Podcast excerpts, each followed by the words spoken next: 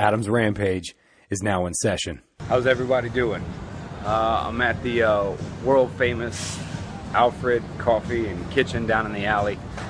Um, I just did Joe Rogan's podcast yesterday, and it was surreal. I, I, I can't tell you all at all exactly how it felt. It was just, it was a dream come true for me. And for some, you may laugh at that notion that it's a dream come true, but I find it funny that for some people, some of the smallest things to those are dreams for others.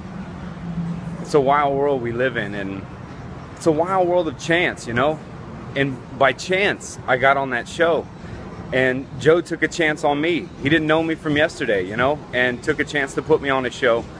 And I wanted to talk to you about chance today and what that really means. And a lot of people would say you can't plan for chance or you don't know when chance is going to happen, but I would disagree. I would say that chance is found through fear.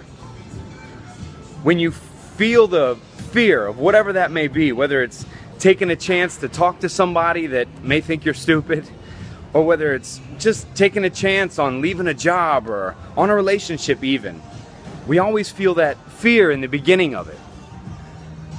Well, maybe that fear is chance knocking at your door.